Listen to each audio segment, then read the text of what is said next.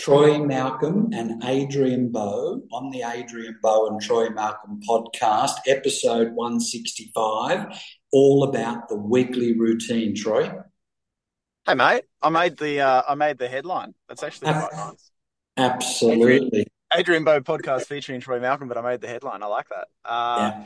yeah, weekly routine. Hey Adrian, this is something that's been coming up uh, a lot over the past couple of weeks. I don't know whether it's because we've seen an increased number of market appraisals occur throughout the major metropolitan areas, or whether it's just that people are thinking they want to ramp up uh, for the final run until the end of the year and spring is upon us, being the, the first week of spring. But it's something that you and I get to, to work with a lot of individual agents as well as teams. But I think today we're going to mainly focus on individuals, right, to make sure they do the key areas or the t- key tasks um, to get the outcomes they need on a weekly basis to help them build a better business.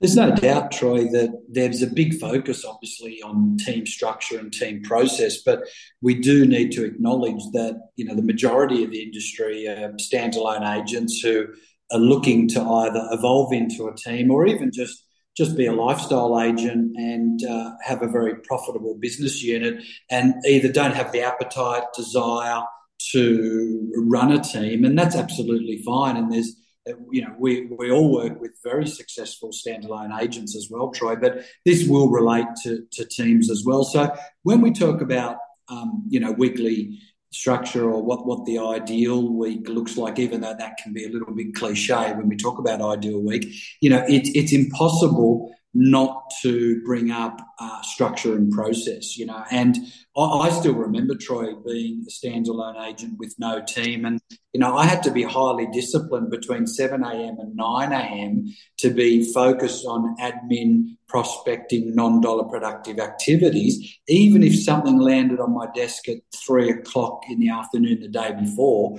I would actually just put it aside, either digitally or manually in some sort of um, you know inbox and and make sure that I focused on it at 7 a.m. because I knew at 3 p.m. that was either a prospecting time or a face-to-face vendor meeting or a listing or a market appraisal. So I, I do believe that there's a lot of agents who are standalones that feel as if they need to put a support person on when they haven't really mastered self discipline yet, and very hard to teach discipline or process to someone else unless you have mastered it yourself. So I think controlling your diary and not allowing your diary to control you is absolutely critical. Yeah, Adrian, um, do you think that's the right formula? Do you think that out of all of the ways that you've seen it and balanced it, that's the right way to set it up? Having that focus in the morning to do a lot of the prospecting activities to make sure your administration is in order and to almost have a meeting with yourself. I think we discussed it a few weeks ago to have that meeting with yourself um, and setting up the day for, for success to then allow you to have those face to face meetings with buyers, second round buyers, vendors, market appraisals, past clients in the afternoon to ensure that you're you're really touching the right amount of people throughout the week to keep your business in momentum. I do feel for the majority of people, Troy, that seems to be the default format. Uh, just given that there's that AM energy we talk about, uh, which is outgoing prospecting and building your business, if you like, and then that PM energy, which is more face to face and managing your business, if you like. However, in saying that, um, you and I both work with with agents and teams who uh, are very good at doing afternoon prospecting, including door knocking, actually, and that mm. would be better time of day to do it. And uh, sometimes they're very good at doing morning appraisal. So I, I, think it can vary. I don't think there's a perfect formula. Um, you know, I, I do know a lot of agents who are just not morning people and prefer to start a little bit later in the day and finish later in the day. And I know very successful agents that start earlier in the day and, and finish a little bit earlier. So, you know, there's no perfect formula, but certainly the majority of agents that we've seen achieve any degree of efficiency, success, or notoriety is definitely that AM energy prospecting, PM energy face to face, whether it's vendors, prospecting uh, in terms of, of, of market appraisals or those actual proper listing appointments. Yeah, I, I, agree. And I think for everyone that's listening to us and has been in face to face sessions or heard the podcast series before, um, a lot of the principles that we speak about, they're meant to be used as guides. Um, you know, we say have a structure, have a process, but you need to have flexibility in that as well. Why? Because you have to play a game that you can win. And occasionally things will come up that need to take a priority, and that's okay that's okay. But the majority of people that we do see before we start working with them, Adrian, is um, they don't seem to have a real plan in place or a structure that they're quite happy with, or they think that they can win a game or win a match or win a process or win a listing. Um, and they want to make sure that they're doing the right things at the right time. And the vast majority, as you said, it seems to be the most obvious way of doing business and creating momentum is by following that structure of that AM and PM guide. Um, Adrian, some of the other key areas that I always with agents is um, Saturday afternoon callbacks after open for inspections. That's a that's a real non-negotiable now. I just think buyers are a lot more available with their time and flexibility. That also gives you the ability to give feedback to your owners on the day of inspection. Um, secondly, to that, I always think there's a benefit in doing your second round callbacks on a Monday morning or Monday during the day, so you do have a really thorough understanding about how the campaign's going, whether it's on track or off track, and setting up the appointments for the remainder of the week being second round. Um, Adrian, some of the other things that I always like to, to implement into teams, into individual structures or team structures is making sure that whatever day they do decide to do open for inspections, they have them back to back and they try to fit private appointments around that structure as well. Um, with obviously the second day after that open for inspection being uh, majority of callbacks. Um, I particularly like Wednesday. I don't know why. I just think it's kind of midpoint during the day. It also gives you the flexibility if you do have an auction campaign to provide that valid feedback to the owner on a Thursday when you are really setting up the auction day success strategy and setting the reserve meeting um, on that Thursday. Adrian, what are the other things that you've seen that work really well throughout the week um, that seem to allow people to create a lot of efficiency in their business?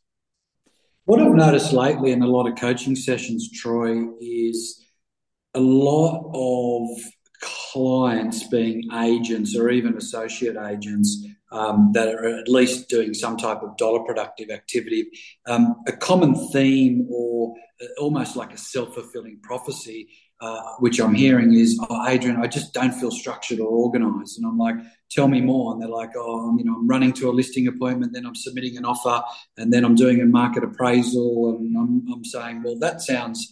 very productive. All these all these activities are obviously critical to, to your business. Um, and I, I, my my response often is I genuinely feel that the sentiment of being unstructured comes from a place of not having anchoring type activities on a daily basis. And when you and I talk about anchoring activities, it could be a daily direction meeting with yourself if you don't have a team. It could be with a peer partner. It could be with your team if you do have a team, and that that provides you know either a, a lack of over or under communicating. Another anchoring activity would be calling five past clients a day without fail. Another anchoring activity would be calling you know your pipeline uh, database and they may not be hot, hot sellers, but certainly adding value by advising them of just listed, just sold. And another one might be calling your top 10 buyer list as well. So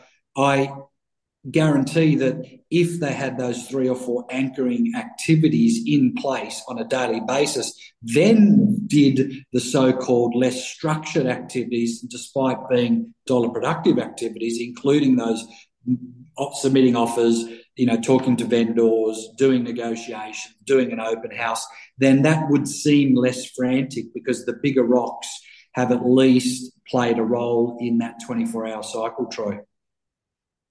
Yeah, Adrian. The the one question that I get asked a lot in in regards to this is, you know, how how if you are kind of a creature of habit, do you break that habit and cycle? And the best way that I've seen this work is by taking a printout of your Outlook calendar or having a blank template of an ideal week and by measuring over a month cycle where you spend the majority of your time over that period and then reviewing it and starting to put in structure something that actually works to the benefit of your business.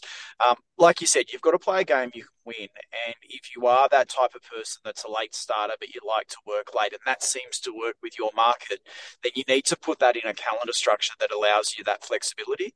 And I believe that, you know, over a month cycle, you normally start to see a bit of a trend with open for inspections and callbacks and vendor meetings and buyer meetings and second rounds and team meetings in the office and sales meetings and a weekly whip and all those types of things. And I think um, a, a, key takeaway that I want everyone to understand is that even if you are a creature of habit and you've been doing things a certain way for a long period of time and you do feel like you've plateaued or you're in a bit of a rut, there is a way out of it. And it only takes probably 30 days for you to build momentum and change and shift that cycle quite quickly.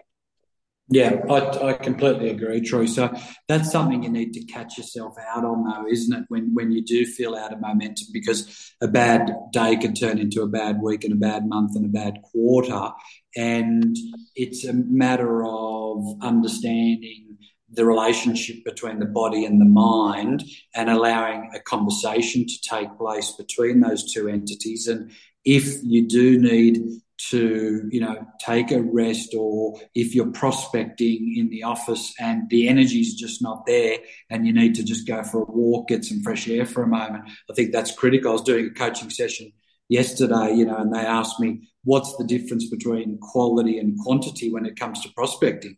And my response was two things energy and having an objective about each phone call, you know. So if you know exactly what your objective of that phone call is and your energy is on on a on a level that is attractive uh, over the phone, because even though it's not tangible, you, it can still be highly sensed.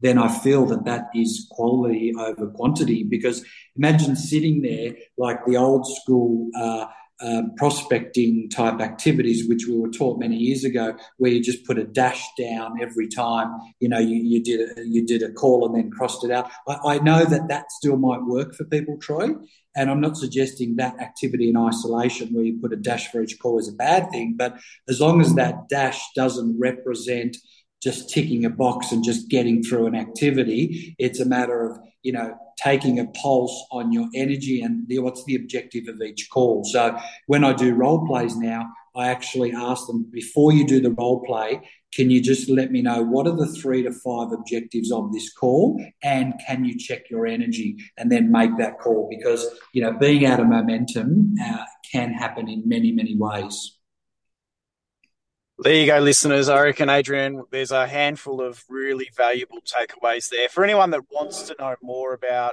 uh, structure and how to get themselves back on track, especially leading into traditionally what is the busiest time in the selling season, being spring upon us. Um, and there's been some great volume and clearance rates, Adrian. So there has been a couple of suburb records as well in Sydney that have been broken consecutive weeks, um, being the start of spring. If anyone wants to get a sense of what they need to do, how they need to do it, the best thing is to do is to reach out to Adrian's Instagram or go directly to his website, adrianbo.com.au. Is it .com.au, Bowie? Just dot com, Adrian dot com. You're international. You're international. You're just dot com, uh, and we can give some more information. But Adrian, that's episode number 165 on the Adrian Bo podcast featuring Troy Malcolm.